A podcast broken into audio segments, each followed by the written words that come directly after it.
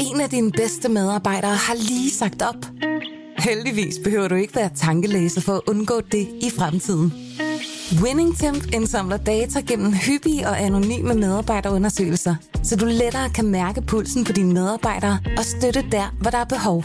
Kunder som Alfa Laval, Orkla og Volvo bruger allerede WinningTemp og ser, at det øger trivsel, reducerer turnover og hjælper med at fastholde talenter. Få gratis gennemgang allerede i dag på winningtemp.com. Du lytter til Radio 24 /7. Den originale taleradio.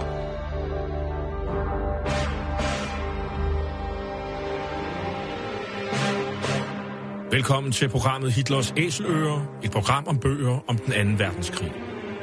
Mit navn er Jan Cordua. Den anden verdenskrig var en ufattelig tragedie, hvor et sted mellem 55 og 70 millioner mennesker, både civile og soldater, mistede livet. Det var en krig, der blev udløst af det nazistiske Tysklands overfald på Polen 1. september 1939. Nazisterne de førte dog ikke kun krig mod lande, men førte en racistisk udryddelseskrig mod hele befolkninger, herunder kvinder og børn, jøder, slaviske befolkningsgrupper, kommunister og borgerlige, handicappede og alle andre, der ikke passede ind i deres forestilling om et ensartet folkefællesskab. Efter krigen så blev nazisterne dømt for forbrydelser mod menneskeheden, og deres organisationer, såsom SS, stemplet som forbryderorganisationer. Men 2. verdenskrig handler ikke kun om enorm lidelse for millioner af mennesker. Det er også et stort drama med uendelig mange historier om selvopoffrelse fra dem, der deltog. Tænk bare på de heroiske sovjetiske soldater ved Stalingrad, eller de tabre jødiske modstandsfolk under opstanden i ghettoen i Warszawa. Det er også en tid med store spring i teknologiske landvindinger og erkendelser. Det blev en krig, som fik afgørende betydning for den frie og demokratiske livsform, som de fleste af os bekender os til i dag. I den her programrække, som vi har valgt at kalde for Hitlers æselører, har sat mig for at dykke ned i nogle af de mange historier og skæbnefortællinger, der i disse år udgives i bogform om 2. verdenskrig.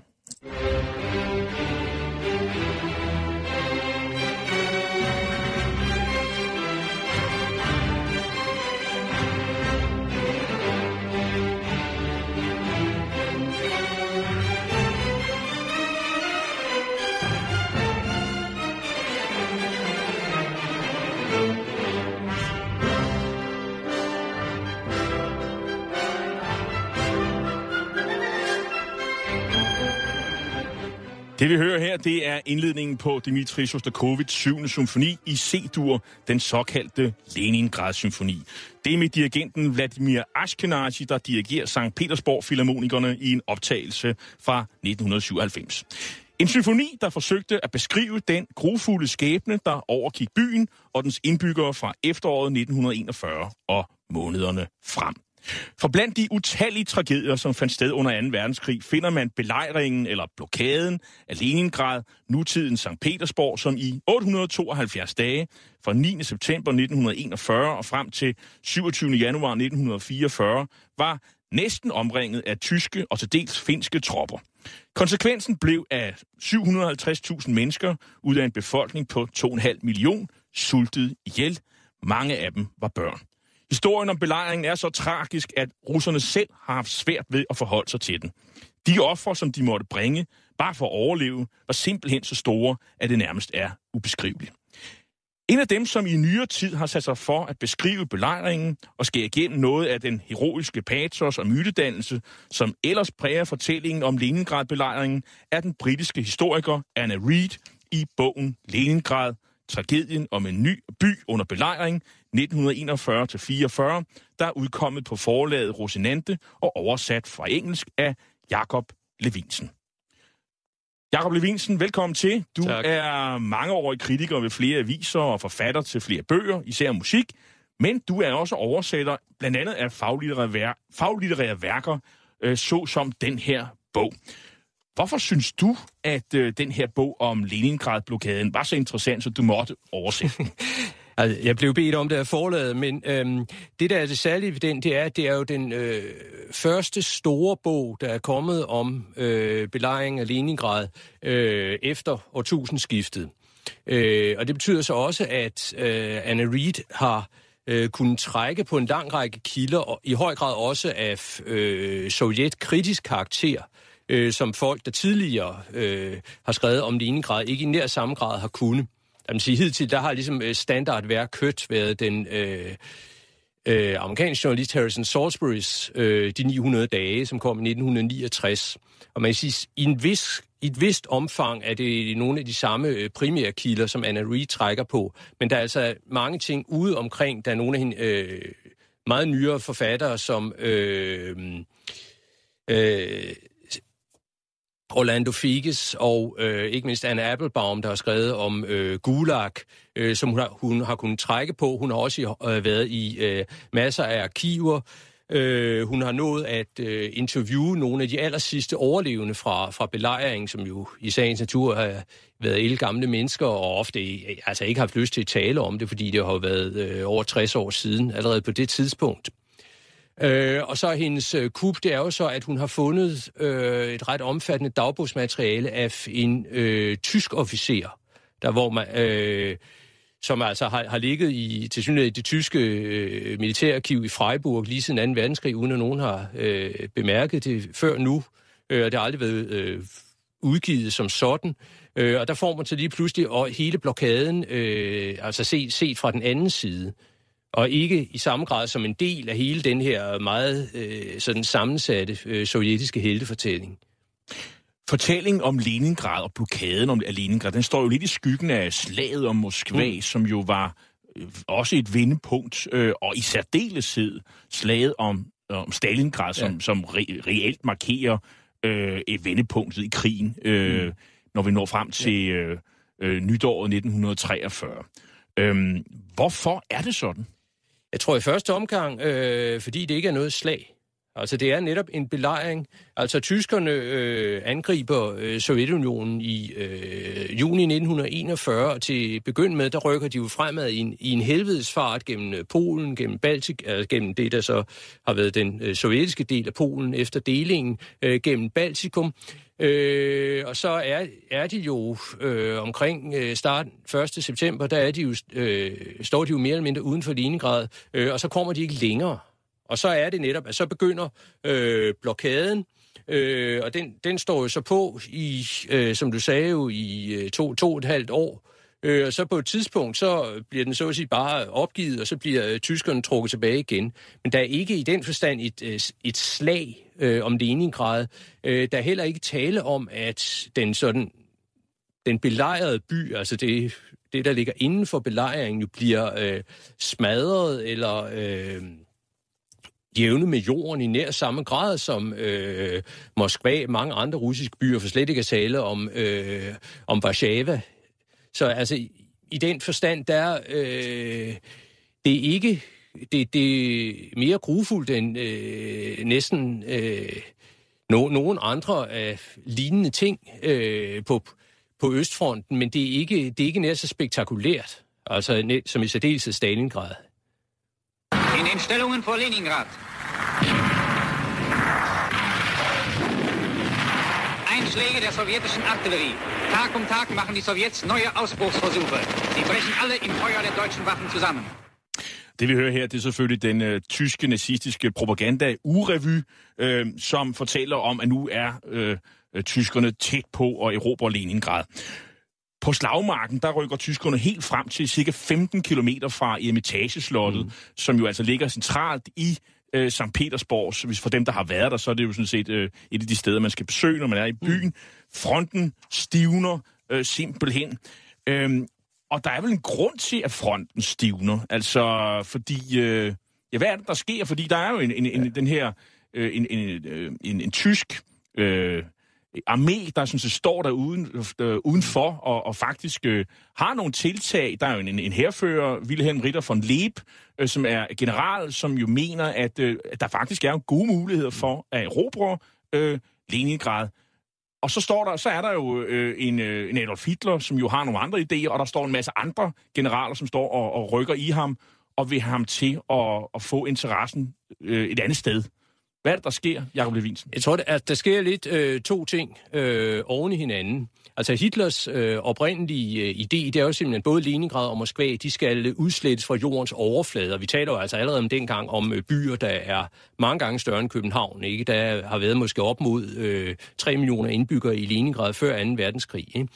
Øhm, og så sker der, selvom øh, tyskerne rykker jo enormt hurtigt frem igennem øh, Sovjetunionen på, øh, på alle fronter, så begynder de jo alligevel at, at møde modstand. Altså allerede når man når her frem til, øh, der er der sådan nogle af øh, generalerne, altså de, de, de rigtige militærfolk, øh, der dels er begyndt at få lidt øh, kolde fødder, i, altså i forhold til at gå meget, meget voldsomt frem, fordi der har man øh, set, øh, måske specielt nede... Øh, omkring øh, Ukraine og, øh, og, og Krim, at øh, det ikke nødvendigvis er...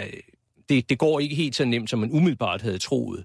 Øh, den anden ting er jo, at øh, Leningrad er en øh, kæmpestor øh, flådebase, der er skibsværfter, der er våbenproduktion. Der er jo ligesom en hel masse øh, ting og sager, man godt kan forestille sig, at tyskerne også selv kan få brug for på et senere tidspunkt, og som det derfor vil være øh, tåbeligt at jævne med jorden. Øh, det andet, det er jo, at når tyskerne kan rykke så hurtigt frem øh, igennem Sovjetunionen, så skyldes det også, at efter alt at dømme bliver øh, Stalin i meget høj grad øh, taget på sengen.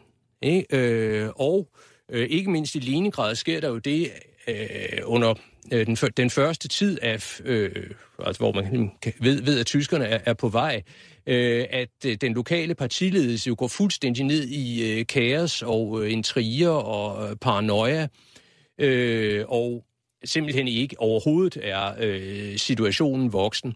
Det, der så sker øh, i ja, se, sensommeren 1941, det er ligesom, at der endelig kommer en voksen til byen, fordi øh, Stalin så simpelthen beordrer øh, Marskal Zhukov øh, for, for ham fløjet ind i Leningrad og få, få styr på tingene. Øh, det er ham, der jo ender med at blive den største øh, krigshelt i både Ruslands og Sovjetunionens historie.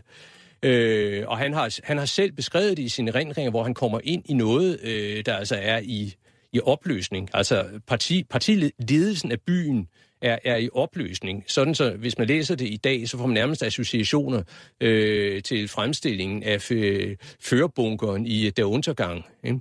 Det er sådan en omvendt øh, situation. Ja, ikke? Og så kommer Sjukov som denne her jo allerede topprofessionelle og øh, erfarne øh, og fremsynet militærmand. Han kommer ind øh, nærmest ligesom øh, Harvey Keitel gør i filmen Pulp Fiction, ikke? og siger sådan og sådan og sådan, og vi skal bruge en klud og en spand. Ikke? Og han får så organiseret øh, et forsvar af byen, der virker.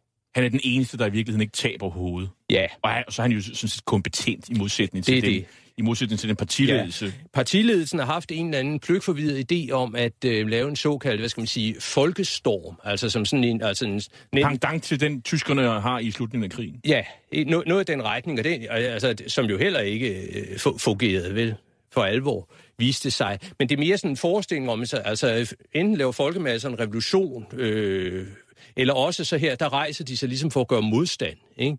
Øh, og der er jo ikke Altså det, så er der ikke, der er ikke ordentligt styr på det, men altså, øh, man kan sige, folket i øh, Leningrad er måske heller ikke altså vanvittigt motiveret. Altså det er jo ikke 25 år efter revolutionen, det her.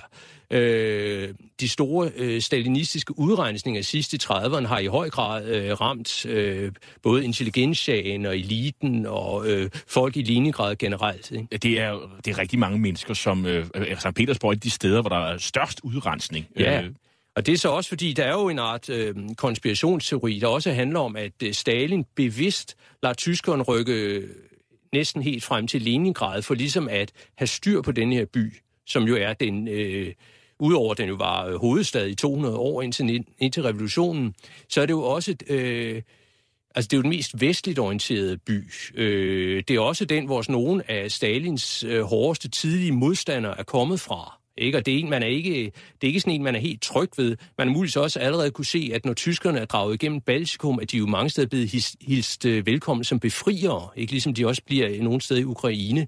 Øhm, så det, det kan også, Stalin kan også have betragtet det som en, en måde ligesom at få lidt øh, få mere snor i øh, Leningrad på. Altså det er en by, der huser mange oppositionelle, ja. eller potentielle oppositionelle. Det er jo også tankevækkende, at der, den første øh, sovjetiske eller russiske statsleder siden revolutionen, der kommer fra St. Petersborg, det er Putin. der har simpelthen ikke ligesom øh, været nogen, der har kunnet få, øh, få hul igennem til toppen af, af magten øh, før ham.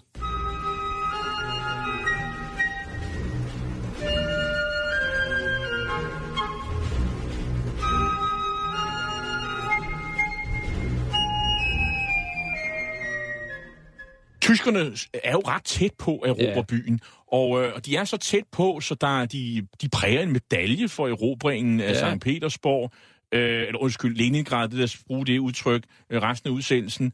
Øhm, der, der har trykt kort til den der festbanket, ja. som skal afholdes i anledning af sejren erobringen af byen på byens øh, flotte øh, hotel, der hedder Astoria.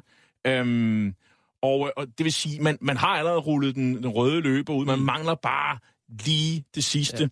Ja. Øh, men, men Adolf Hitler har jo selv en, ja, lad os kalde det vision, det er måske også stramt, men han har i hvert fald en, en idé om, hvad der skal ske med byen.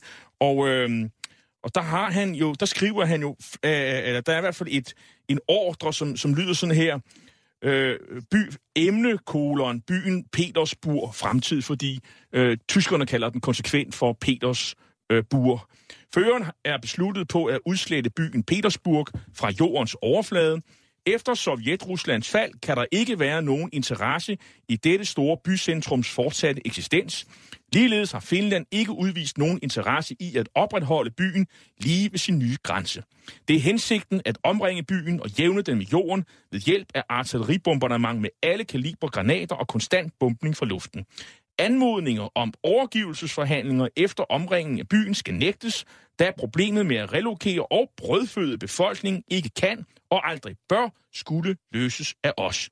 I denne kamp for selve vor eksistens kan vi ikke have nogen interesse i at opretholde bare en del af denne meget store bybefolkning.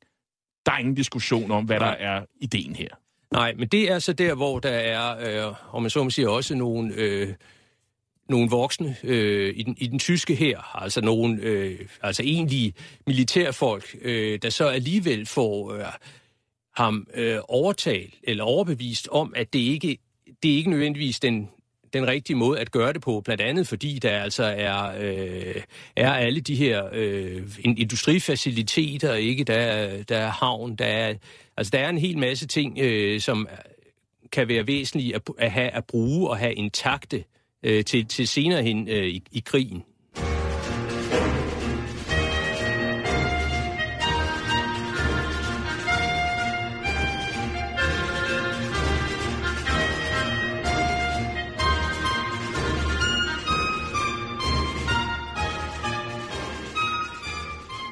En, en, en, en ting, som vi måske lige skal berøre her, fordi tyskerne, de kommer jo fra syd og, ja. fra, og fra søen, øh, hvor de jo blokerer havnen ind til, Sankt, øh, ind til Leningrad. Ja. Øh, men fra nord, der rykker finerne jo ja. øh, ind, måske ikke til St. Petersborg, men de, de angriber Sovjetunionen ja. nordfra. Ja, altså de, de rykker jo ned nærmest svaren til det, der er den, den gamle øh, finsk-russiske øh, grænse. Før 39. Ja, og det betyder jo reelt, at, øh, at Leningrad er lukket fuldstændig inde øh, fra, altså under hele den her eller i hvert fald langt det meste af den her to og et halvt års periode. Øh, og udover og den eneste man siger, korridor ud, den går jo så over øh, Ladoga-søen, som ligger lige nordøst for Leningrad, hvis det er den største sø i, øh, i hele Europa. Øh, og i starten, der kan man så i et vist omfang flyve folk øh, ud af Leningrad. Det er det, man gør med øh, altså byens, meget af byens elite. Altså Shostakovich blev fløjet ud af for eksempel af, af Leningrad allerede i oktober. Ikke?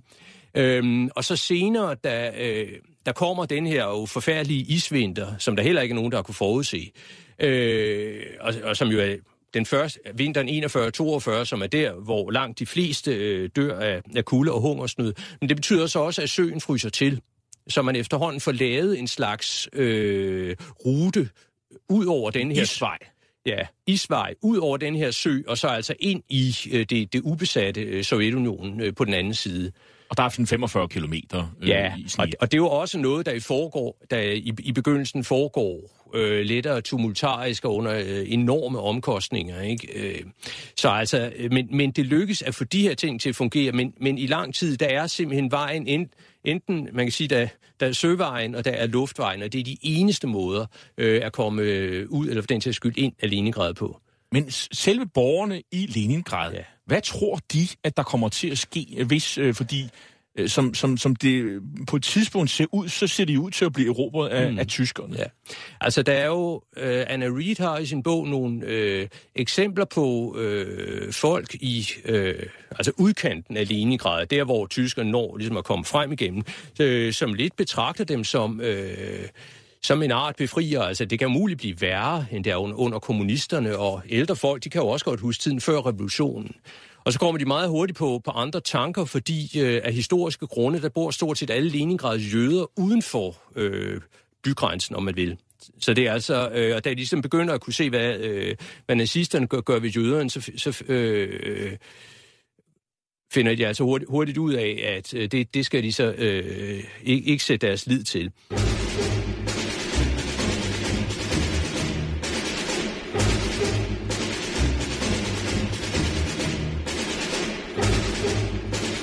Er jo svært at sige, også som Anna Reid fremstiller det, hvad folk egentlig forestiller sig, fordi meget hurtigt, når den her isvinter sætter ind, ikke, der bliver det jo et spørgsmål om overhovedet at få noget mad. Altså i, i første omgang komme ud af byen, hvis man har forbindelser og ressourcer til at komme med, med fly eller hen over søen, øh, og altså i anden omgang øh, overhovedet at øh, brødføde familien. Fordi der er der jo flere grunde til. Dels så, så har øh, tyskerne og finnerne jo sådan set lukket for forsyningerne. Ja. til byen. Men der er jo andre ting. Man har jo ikke ja. Planlagt for den her situation. Nej. Og, øh, og, det, og det der jo tale om, det er måske ikke jordens mest øh, kompetente ledelse. Øh, de, de, de, vi skal huske på, at det er jo et, et politisk system, hvor man jo ikke er valgt i, i kraft af, hvor kompetent man er til at lede, fordele og Mm. administrere, men i, i, øh, i, i, i hvilket omfang man er god til at fedte for Stalin. Ja. Øh, det, det er da helt grundlæggende. Og så er der jo også øh, det her meget, meget, ikke mindst efter udrensningerne i sidste 30'erne, det er jo et enormt paranoid system også, hvor øh, partiledere vil gøre alt for ligesom at øh, komme til at fremstå det bedst mulige sker og øre, der altså udmanøvrere deres øh, forgængere. Øh, Så derfor har man også et, kommer der udviklet sig et rationeringssystem, som er stort set ude af øh, kontakt med virkeligheden, fordi det mere handler om at sende de rigtige statistikker øh, afsted til Moskva. Øh, og så det, at jo øh, udrensningerne i 30'erne, det, er jo, øh, det har jo dels betydet, at øh, den sovjetiske her i vidt omfang ikke har nogen ledelse. Øh, men det betyder, det har jo også, som noget af det allerførste, ramt øh, den gamle partiledelse i øh, Leningrad, som man antager ligesom har, har kendt byen ud og ind. Altså i modsætning til de her øh, virkelige altså apparatchiks, der så er blevet sat ind øh, efter dem, og som mest af alt bare prøver på at holde sig selv flydende. Ikke? Men hvad der også fremgår af Anna Reeds bog, det er jo det med, at folk, der sådan set har adgang til øh, partiborgen midt i byen, altså de kan sådan set øh, med, med det snille godt klare sig, godt få, få noget mad ud af systemet. Man kan, altså, der er vist ovenkøbet nærmest en restaurant, der holder åbent øh, under hele belejringen. Altså, det er folk sådan længere ude i byen, øh, folk, der ikke har ordentlige forbindelser, eller bare slet og ret er, er enormt uheldige, der øh, dør i øh, 100.000 vis. Eller hvis man for eksempel har et erhverv, som jo måske ikke er så brugbart lige på det her tidspunkt. Det er klart, soldater, dem skal man bruge mange af. Ja. De kan godt få noget at spise. Men hvis man er så uheldig at være funktionær, eller beskæftige sig med noget, som du gør meget, ja, Ja, nemlig kunst og kultur, Hmm. mm. øh, så er man faktisk ret ja. Meget på den. Ja, altså der er jo også øh, en af øh, Anna Reeds hovedkilder, det er en sekretæren i øh, Videnskabernes Akademi i Leningrad, som har ført meget udførligt dagbog. Øhm, og som jo også bemærker sig på et tidspunkt, øh, at man kan, det, er, det er meget forskelligt, øh, hvordan øh, forskerne overlever. Altså fordi øh, dem, der ligesom ved noget om, øh, altså fysikere, der ved noget om termodynamik og kulde, og hvordan kroppen øh, agerer på den slags, ikke? de har meget, de klarer sig i langt større omfang end, øh, lad os sige, matematikere, eller sådan nogen, der ved, humanister, der ved mere abstrakte ting. Og dem, der klarer sig allerbedst, er biologerne, for de ved, hvordan man fanger rotter.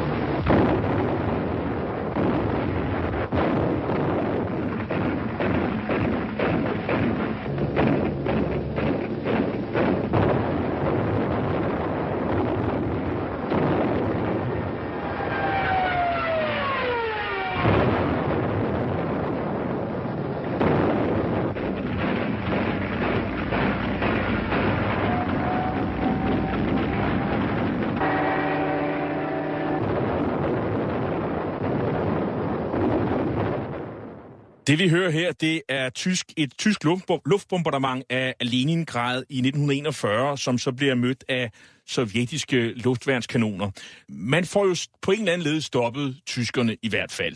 Øhm, men undervejs, så, og det beskrives jo også meget malende af Anne Reid, så er der jo en kamp om uret for at beskytte øh, byens mange kunstgenstande. Mm. Og nogle af dem, de er jo ikke bare i Leningrad. Der er jo et imitageslot øh, inde i byen, ja. men uden for byen ligger jo Peterhof, ja. som er øh, den gamle Sars øh, sommerpalads, mm. hvor der også er kunstgenstande. Ja. Og, og, og der er også andre steder, hvor man, hvor man simpelthen kæmper for at få tingene ja. væk.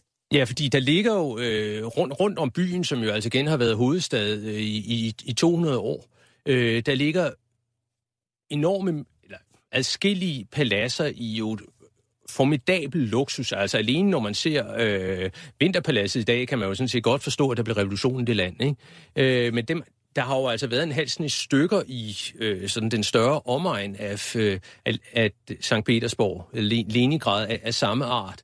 Øh, og der er det så øh, en Altså, nogle af dem rykker tyskerne jo ind i, øh, og der er jo enorme kunstskatte den dag i dag er øh, sporløst forsvundne, som man simpelthen ikke ved, hvor er blevet af.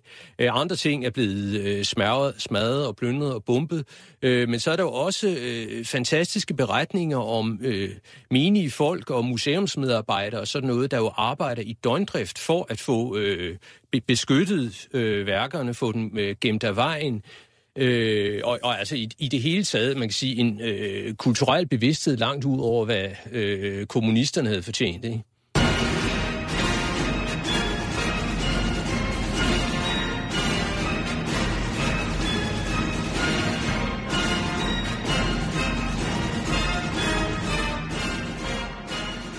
En ting, som, øh, som jo også øh, spiller en rolle, det, det er jo den her særlige afart af, af sovjetisk øh, propaganda. Altså øh, for eksempel øh, øh, er der sådan en, en, en sætning, der sådan beskriver øh, synet på, på krigens gang, som jo er går imod Sovjetunionen rigtig meget i den her del af krigen.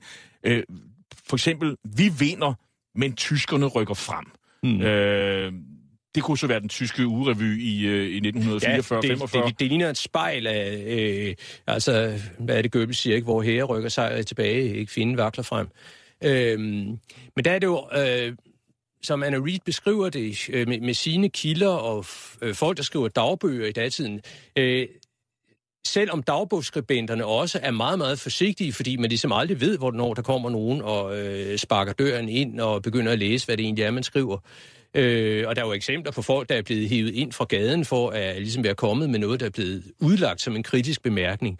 Øh, så kan folk stadigvæk godt øh, læse mellem linjerne i forhold til, øh, hvad der fungerer og, øh, og hvad der øh, officielt bliver sagt.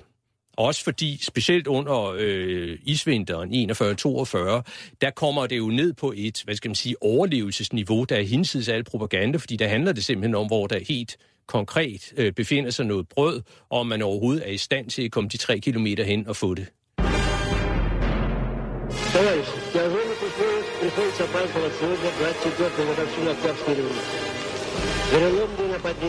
Du lytter til Hitlers Æseløer på Radio 24 /7. Et program om bøger om 2. verdenskrig med Jarl Cordua. Мы потеряли время на ряд областей.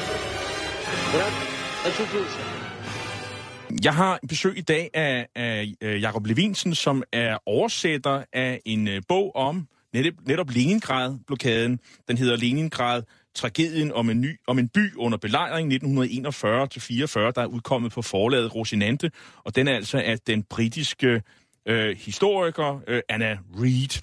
Jakob Levinsen, nu øh, er Leningrad indesluttet Øhm, tyskerne har ligesom tabt interessen for ligesom at erobre byen. Den, den er i hvert fald blevet stoppet, og man har ikke rigtig de tropper, der skal til for at, at, at endelig erobre byen. Finnerne er ikke rigtig interesseret i at øh, gå længere ind øh, på sovjetisk territorium, bortset de, de står ligesom stille på, på, på, på grænsen for 39. Øh, og nu er der et slag i gang om Moskva, hvor øh, general, Zhukov, øh, generalen, ligesom leder slagets gang det, og han har så en anden til ligesom at styre øh, tingene i, i Leningrad. Så fokus flytter over på Moskva, og man glemmer ligesom lidt, hvad der sker i, i Leningrad. Men der udvikler katastrofen sig. Og tyskerne, de bomber faktisk også de fødevarelagre, som, som er i byen, hvilket mm. jo bare forstærker den katastrofe, øh, som har, hele tiden har været der. Øhm, og der går ikke ret lang tid. Der, der er blandt andet en embedsmand, øh, Pavlov, som jo sådan set, en statistiker, som sådan set går rundt og, og finder ud af, og det er så i oktober måned, mm. øh, hvor, hvor, hvor lang tid, hvor, hvor mange fødevarer har vi nu? Øh, og det er, i, uanset om det handler om kød eller mel, eller hvad det er, cirka en, en, en måneds tid. Mm. Øh, det er, hvad man har. Øh, og det vil sige, når vi når frem til oktober-november, så kan folk faktisk mærke, mm. at de, altså fordi ration, rationerne, rationeringen kommer, og den bliver skåret ned meget hurtigt. Folk begynder simpelthen at sulte. Ja, men det der også sker, øh, det er, at det er sådan... Øh Altså for at sige lidt kægt, altså det, det er den perfekte storm i den forbindelse med, at man har den sindssygt avancerede tyske krigsmaskine, der rykker frem. Man har den, øh, det sovjetiske partiapparat, der ikke har styr på noget som helst. Øh, og så får man øh, den værste isvinter jo i, øh, i mands minde. Altså det er en ekstremt hård vinter også, der, der kommer i 41-42. Og så er det nemlig der, at meget hurtigt viser sig, at folk kan ikke jo ikke komme nogen steder, fordi de er øh, indesluttet. Ladoga-søen er jo ikke engang forholdt til endnu, så man kan ikke komme, øh, finde ud den vej. Øh, man kan komme over med, med nogle pramme. Ja, men altså tys, tyskerne er jo, er jo heller ikke længere væk end, end som så, vel? Og de beskyder dem. Ja, og altså, de har jo stadigvæk den her øh, udryddelsesstrategi. Altså, det kan godt være, at man er gået væk fra at ville jævne byen med jorden, øh, men altså, Hitler er jo stadigvæk meget opsat på, at så må folk jo altså sulte ihjel derinde, og det er så derfor, man bomber fødevarelager. Ikke? Og samtidig med, at kommunisterne, altså partiapparatet, opretholder altså jernhård justits i forhold til hele det her mere og mere groteske rationeringssystem. Ikke? Hvor det mest bliver spørgsmål, om man skal stå i den øh, kø, hvor der ikke er brød, eller i den kø, hvor der ikke er kød. Ikke? Og en ting, udover det, at folk faktisk øh, på ugebasis kan se, at de får mindre og mindre at spise, mm. og man falder under den der grænse, som hedder 2.000 til 2.500, og hvad skal man bare tænke på? Ja, det vel et menneske normalt skal mm. have. Øh, men altså, hvis det så er 10 eller 20 minusgrader, og ja. lejlighederne stopper med at blive opvarmet, for fordi, ja. fordi for at kunne opvarme lejlighederne, skal man jo blandt andet bruge formentlig kul øh, og andre ting, og det stopper også. Ja. Og, øh, og det er ikke det eneste. Infrastrukturen i Leningrad ja bryder sammen. Alt, alt bryder sammen, og Leningrad er jo allerede dengang en meget stor by. Det er også en ret, hvad skal man sige, øh, altså flad by. Ikke? Det er en by med, i ret stor udstrækning. Ikke? Så, altså det, øh, så det er, øh, og man, i forbindelse med sammenbruddet, der er jo også, øh, folk holder op med at have rindende vand. Øh, så det, det bliver meget hurtigt, øh, altså alt, der bryder sammen. Der er ikke nogen, der har nogen mad, og øh, det bliver jo, altså, du nævnte statistikeren der, man kan jo se, meget, meget hurtigt. Altså dem, der vil dø, det vil være, øh, det vil være de enige, det vil være de gamle, det vil være de børn, børnene, og det vil sige dem, der ligesom øh, ikke øh, har overskud til at, øh, at flytte sig ret langt. Og, og dem, der ikke har forbindelsen til at vide, hvor den smule mad, der er, måtte befinde sig. Altså hvis man ikke har pårørende, hvis man ikke har forbindelser, ja. og hvis man ikke er relativt øh, øh, ung og stærk, ja. og ikke i en fase, hvor man faktisk skal vokse og udvikle ja. sig, så har man meget øh, ja. øh, dårlige muligheder. Også fordi altså, kroppen skal jo simpelthen øh, bruge en masse energi på bare at holde sig varm i det der. Ikke? Så derfor kan det jo blive, øh, også øh, hvis det ikke sner, øh, en altså kolossal øh, udfordring at skulle bevæge sig tre kilometer øh, frem og tilbage for at ud og skaffe noget mad. Og en af de ting, du siger du, at der ikke er rindende vand. Ja. Prøv at forestille sig, at man er så afkræftet, at man ikke kan komme ned på gaden. Ja. Og øh, man kan altså ikke komme på toilettet. Nej, man kan ingenting. Folk, folk ja. skider i lejlighederne for ja. at sige liv. I hvert fald så længe de har, de har noget at stoppe i munden. Ja. Og det kan man faktisk også se og fornemme. Ja. fornemme. Øh, folk tisser ud af vinduerne. Mm. Så der opstår nogle gule øh, bjerge ja. af, af, af pis for ja. sit liv. Det sker der, men så sker der jo så også det, øh, altså hen, hen øh, om, om foråret, hvor så det hele begynder at øh, smelte, der begynder byen jo lige pludselig også at stinke som en ulykke. Ikke fordi folk har jo så øh, benyttet deres lofter eller øh, altså et eller andet hjørne som toilet, og så længe tingene er, er dybfrosne, så er det ikke helt så slemt, men altså det øjeblik, det, det hele så tør op, så begynder det jo at blive det, ikke? Og det betyder så i sidste ende også, at der er jo, altså, øh, der er jo heller ikke noget lægesystem, der fungerer, så det er altså, øh, hvis se, udover at folk sulter, så kan de jo også nærmest få øh, hver eneste smitsom sygdom, man kan forestille sig.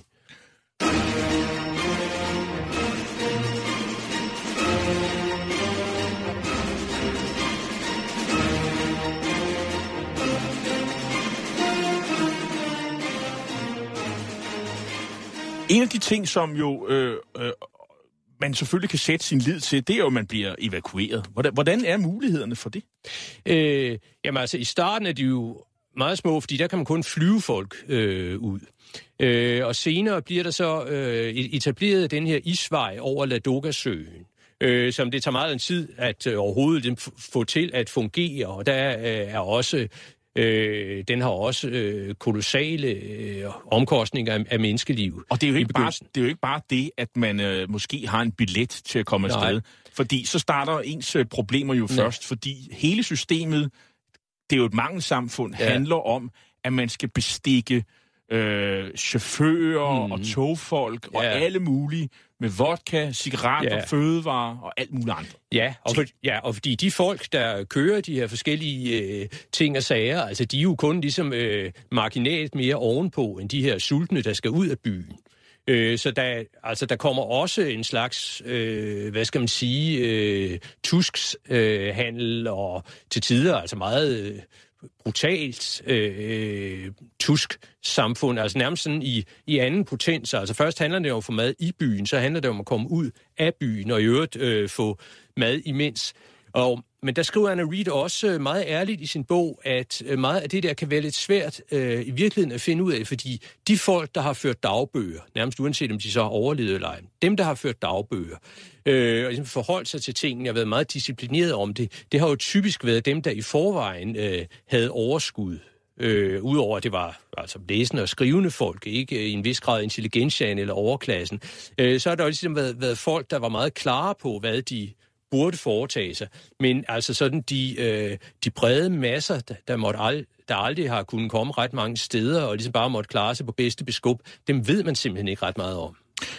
Hvis man kigger på, på de civile døds, dødsfald, øh, der er i, i perioden her i 41-42, der kan man se, at for eksempel i november måned, der dør der cirka 11.000. På det her tidspunkt er der en masse bombardementer. Der dør cirka 16.000 øh, mennesker i Leningrad, civile, øh, under bombardementerne. Det, det er relativt få, kan man yeah. sige. Øh, men allerede øh, i december, i, i november er det altså omkring 11.000, der dør. Øh, i, I december er det 52.000, eller næsten 53.000 i januar 101.000, februar 107.000, marts 96.000, og så går det langsomt nedad. Men det er altså i den her periode, øh, januar, februar, marts og til dels april, ja. det første kvartal 1942, at der dør 400.000 mennesker af sult. Ja. Eller dystrofi, som det hedder ja. i lægeerklæringerne. Og det er sådan en eufemisme for, at folk simpelthen ikke får nok at spise. Ja, sult, sult og kulde. Ikke? Altså folk får, får lidt at spise til at kunne klare sig i den her ekstreme kulde, som man jo altså trods alt har oplevet før i Rusland, bare ikke på de her vilkår. Ikke? En, øh, bare for et eksempel på, hvor lidt folk får at spise. For eksempel en arbejder fik den 18. juli 1941 en brødration dagligt i gram på 800. Øh, den var altså skåret ned til det, det lavt, var det det laveste, det var den 20. november på 250 gram. Og det er altså en arbejder, og ja. det skulle jo prise sig lykkelige, fordi hvis man var en kontorperson eller en ikke-arbejdende, eller et barn under 12 år, så kunne man nøjes med 125 gram øh, brød. Og brød, det, altså, er så, det er så en diskussion brød, om, hvorvidt det, der det, det er tale om brød her. Ja. Altså, det, det er jo også fordi på et meget tidligt tidspunkt, fordi der jo ikke er nogen øh, mulighed for at få nogen form for mad ind til byen, øh, og fødevarene er brugt op, lagene er altså det er rigtige fødevarer, det er brugt op, eller det er blevet bumpet af noget, så begynder der jo også at opstå sådan forskellige former for øh, altså erstatningsmadvarer, ikke? Øh, som altså allerede folk øh, dengang godt ved, at det skal man altså ikke spørge om, hvor kommer fra det her, eller hvad, hvad der egentlig har været i det. Ikke? Der, man finder på alt muligt, der bare har noget, der minder om kalorier eller ja. proteiner i sig. Ja, og øh, sådan forskellige øh, syntetiske øh, produkter, altså noget, der jo normalt vil, altså, øh, altså vil høre hjemme i en smørhal, ikke? Og det er jo selvfølgelig, kan man så sige, at det er slemt nok, men øh, det var jo ikke længe, så begynder folk jo at, at bytte kæledyr. ja. for, for simpelthen at overleve. Og, og jeg tror, lytterne kan ja. regne ud, hvad der så sker. Ja. Og, øh, og det nye, som Anna Reid jo sådan set også får oprullet, det er jo øh, det helt forfærdelige. Kannibalisme ja. er ret veldokumenteret. Og det, det er mange tilfælde. Mm. Det er flere altså, hundrede ja. tilfælde. Rygterne har jo ligesom altid øh, været der øh, om det i et eller andet omfang. Men øh, det, hun gør, det er, at hun går meget ned i og ser også... Øh, nej, undskyld. Jeg vil, men det er også vigtigt at sige, at det har jo været enormt tabuiseret, også i den sovjetiske historieskrivning, øh, nævner Anna Reid også, fordi at man har den her beskrivelsen af den ekstremt heroiske befolkning i Leningrad, der modstår den nazistiske øh, belejring under enorme tab. Og ind i det, der passer, passer det ikke, at øh, ligesom sådan den civilisatoriske færdighed ryger fuldstændig af dem, så de begynder at æde hinanden. Øhm, men det man så også øh, allerede dengang gjorde, øh, når man øh, skulle, skulle retsforfølge folk og statuere eksempler, det var, at man ligesom man havde to begreber. Øh, det handlede om henholdsvis at øh, æde lig og at øh, æde mennesker. Øh, hvor man siger, det første, det var så at sige... Øh, folk var døde. Der var folk døde. Værsgo og ja, det andet, det var sådan den mere, hvad skal man kalde det, opsøgende kannibalisme. Ikke? Og det var så det, der blev altså straffet meget hårdt. Det var der, hvor man opså, øh, man, man udså sig nogen, der var tilpas velnæret, og så, det, det, det. Og så slog ja. man dem ihjel for ja. at spise dem. Men det er jo, hun, øh, man har også beskrivelsen af det, øh, du taler om, hvor man kalder pupper, på gaden, hvor man jo meget ofte altså ser folk øh, trække, trække afsted med deres øh, kælk, fordi det var det eneste transportmiddel, man havde. Og, og der ligger så øh, lige på af familiemedlemmer eller noget, som altså man håber på at kunne øh, få hen på en øh, kirkegård på en eller anden måde. Og de har det så også ligesom med øh, nogle gange at, øh, at forsvinde øh, de, de her lig. Ikke? Og hvor ingen rigtig ved, hvor det, hvad der bliver af dem. Ikke? En af de øh, optegnelser, der har været øh, fra som er berømt fra, fra det, fra det eller, og, og, og, og i øvrigt hjertskærende, det er jo en, øh, en 12-årig, Tanja mm. Savicheva, der, der nedgrifler med, med blyant hen over siderne i en lommekalender. Og nu læser jeg op. 28. december kl. 12.30 om natten. Xenia døde. 25. januar 1942 kl. 3 om eftermiddagen. Bedste døde. 17. marts kl. 5 om morgenen. Joka døde. 13. april kl. 2 om natten. Onkel Vasha døde. 10. maj kl. 4 om eftermiddagen. Onkel Josha døde. 13. maj kl. 7.30 om morgenen. Mama døde. Familien Savichev er døde. Alle er døde. Der er kun Tanja tilbage. Udover det er jo frygteligt at bare høre og læse, øh, så siger det jo også noget om, at der er sådan en rækkefølge for, ja. hvordan man dør.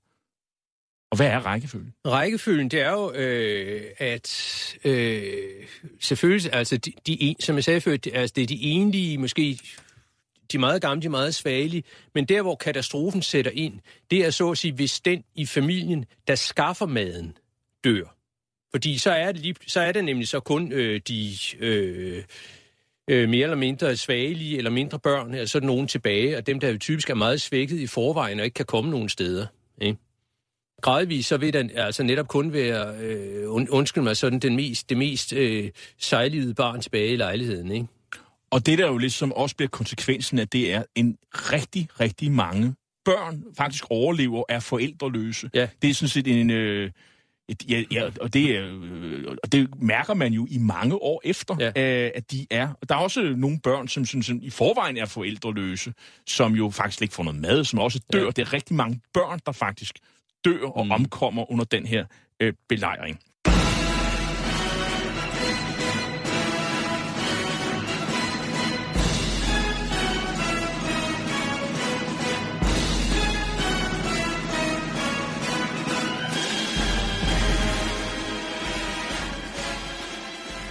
Kan du sige noget om, hvilke spor, der sådan ellers har sat sig i befolkningen øh, Nej, øh, altså noget af det, Anna Reid også kommer ind på i, øhm, i slutningen af bogen, det er jo det der, hvordan, øh, det hun kalder mindernes kælder, altså som er, hvordan har man egentlig husket det her?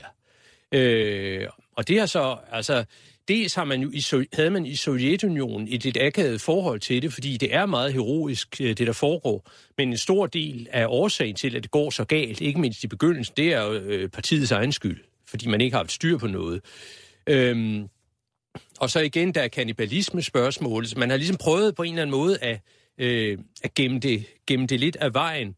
Øh, og når øh, nogle af de øh, gamle folk, som det har lykkedes øh, Anna Reid at komme, komme til at tale med, de er egentlig ikke særlig opsatte på at tale om noget. Der er en, der siger, jamen altså, øh, der var...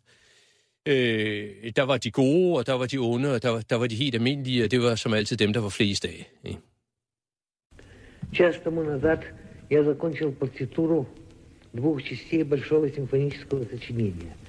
Если это сочинение мне удастся написать хорошо, удастся закончить третью и четвертую части, то тогда можно будет назвать это сочинение седьмым. Det vi hører her, det er Dimitri Shostakovich, der taler i radioen øh, øh, i Leningrad. Hvad, der er jo den her Leningrad-symfoni, som vi har, Ja. i hele udsendelsen har hørt nogle stumper af. Øhm, hvilken betydning, hvad er historien om Leningrad-symfonien? Øh, jamen, altså, historien, det er jo det mest øh, nærmest sådan, øh, ikoniske musikværk fra, fra 2. verdenskrig overhovedet. Øh, og historien om det er, altså, øh, Shostakovich er, øh, selvom han er meget tæt på at blive udrenset til sidst i 30'erne, så er han øh, Sovjetunionens største komponist. Øh, han er fra Leningrad, han bor i Leningrad, øh, og, og han øh, sidder der også, da øh, belejringen øh, sætter ind. Og der er han så småt begyndt at øh, udtænke den her øh, øh, store, store symfoni, han vil til at skrive, men den ligesom når nogle lidt andre steder hen, og så færdiggør han så først, da han er blevet øh, evakueret fra byen. Øh, men den, den får ligesom status, øh, den bliver så uafført øh, i starten af 42, andet sted, så bliver en gigantisk succes, altså over hele verden. Øh, den får ligesom status som sådan symbolet på øh, Leningrads overlevelsesvilje. Og i særdeleshed, da den så øh, i øh, midt- midten af 42 så når frem til at få sin øh, premiere inde i Leningrad med øh, altså et, et orkester, der jo nærmest er, øh, hvor halvdelen allerede er døde, og øh, de, de nærmest bog- dirigenten skal bogstaveligt talt hjem og banke dem op øh, fra deres sygelejre. Øh, og de skal så altså slæbe sig ned og øh, spille en øh, spritny symfoni, der altså varer 70 minutter og er skrevet for kæmpe orkester ud fra enhver betragtning er kolossalt krævende. Og så har den denne her enormt berømte passage i første sats, hvor sådan et lille banalt motiv, så at bare bliver gentaget og gentaget og gentaget, og bliver mere og mere kværnende.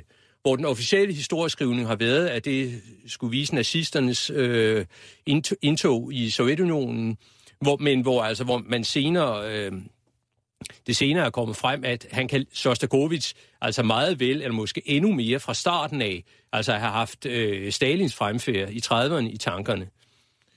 En af de ting, som, øh, som vi også lige skal berøre her, fordi øh, det, der jo sådan sker, det er jo allerede i 18, den 18. januar 1943, der får Sovjetunionen i kraft af en operation Iskra, betyder gnist, mm. øh, skabt en eller anden smal landkorridor, ja. Som gør, at allerede der bliver forholdene markant bedre. Ja. Ja. Og lykkeligvis for befolkningen i Leningrad, så er vinteren 42-43 noget lunere, end Ja. den var året før. Og det gør jo så også, at øh, selvom der stadigvæk dør folk af sult, der er stadigvæk folk, der dør, mm. så, øh, så får man evakueret en masse mennesker også, ja. Hvilket gør, at presset på fødevareforsyningen ja. også falder markant. Øhm, men der er mange myter om, om, om, om Leningrad-blokaden. Blandt andet, at de sang og tilbad kulturen, mm. så, øh, selvom de ikke havde noget at spise til den ja. Bedre ende. Altså, at der var sådan noget digtoplæsninger i de der ja. Radioer, som hang på vandet gadehjørne, øh, med Anna Akhmatova, som er en, ja. En stor russisk lyriker, øh, og andre ting. Ja. Ja. Hvad, øh, der er mange myter. Jamen det er altså, øh, Leningrad bliver jo det der store øh, symbol, altså nærmest allerede, øh, mens blokaden er i gang på øh, det, det sovjetiske folks øh, overlevelsesvilje. Ikke? Og denne her savnomsbund øh, Leningrad-premiere på øh, sen, senere i 42 på, øh, på Shostakovichs 7. symfoni, øh, den finder sted, men den er også blevet fremstillet som, at øh, ligesom hele byen stod stille og øh, lyttede til den, ikke? og som øh, Anna Reid også er inde på i sin bog, øh, når man ligesom læser øh, minifolks øh, dagbøger og notater for den gang, så er det altså ikke noget, der har, øh, de er gået særlig meget op i. Med tiden så ændrer synet lidt på, på, på Leningrad og blokaden. Øhm, men, men altså, det er meget kontroversielt allerede, sådan, allerede årene efter. Ja. Der, er, der er blandt andet en direktør for museet for blokaden, som bliver sendt til Gulag i 25 ja. år af, af Mal- Malenkov, som ja. Ja. jo er en af Stalins øh, mænd. Ja, altså den arme museumsdirektør, han har så også lavet den forkerte udstilling, ikke? Øh, og det er igen det her, øh, man kan sige, propagandamæssige balancepunkt øh, mellem at man vil lave en enorm heroisk fortælling om befolkningens lidelser, men hvis man ligesom øh, går for detaljeret i dybden med de her lidelser, øh, altså så... Øh, så, så bliver det for meget, fordi så kommer det også lidt til at handle om, øh, at øh, Sovjetstaten ikke slog til. Jakob Levinsen, øh, her til sidst. Tyskerne har jo også et problematisk forhold til det her omkring Leningrad, fordi vi ved jo alle sammen, at nazisterne og Heinrich Himmler og, og hvad de hedder, øh, de øh, myrdede jøder og andre ting, øh, og, og de begik ufattelige krigsforbrydelser stort set over, overalt. Men netop i Leningrad, der kan man næsten frikende nogle af dem, fordi der var det faktisk den tyske værnemagt, der stod bag krigsforbrydelserne. Hvordan har man det med, med det i Tyskland?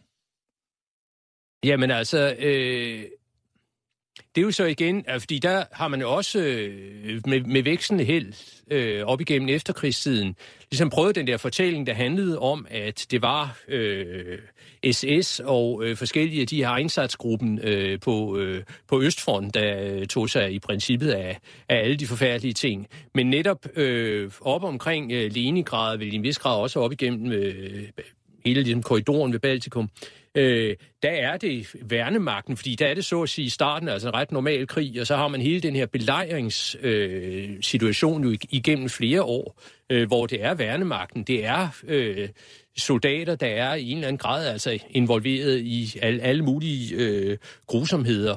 Øh, og der kan man ligesom ikke øh, bare sige, at det var, øh, at, at det var SS, det, det var ikke os, vi var ligesom bare i, i krig.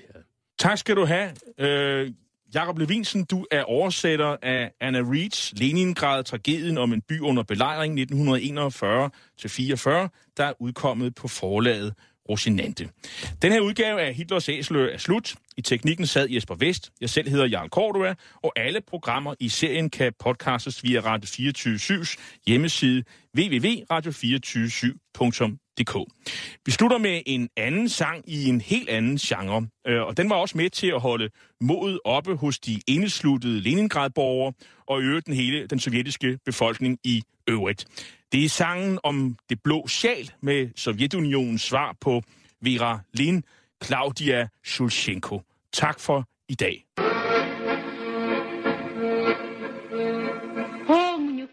Памятный вечер Падал платочек твой с плеч Как провожала и обещала Синий платочек беречь И пусть со мной нет сегодня любимой, родной. Знаю, с любовью ты в голову прячешь платок дорогой.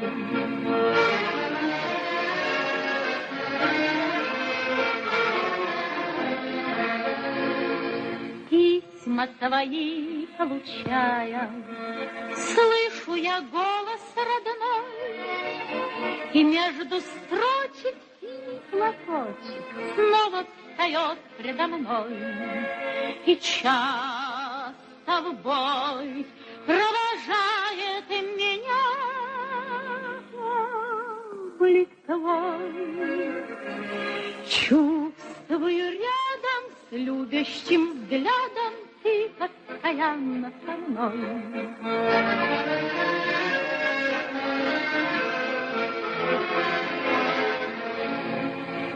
Сколько заветных платочков Мы сохраняем с собой. Нежные речи, девичьи плечи Помним в страде боевой. За них родных, желанных и любимых, таких строчит пулеметчик за синий платочек, что было на плечах дорогих.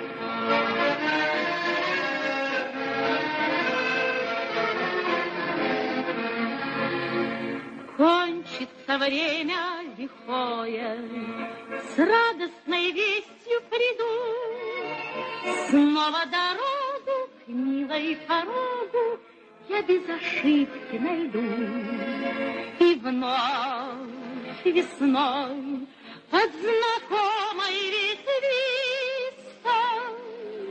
сосной Милые встречи, нежные речи нам возвратятся с тобой.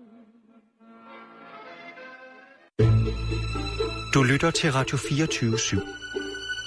Om lidt er der nyheder.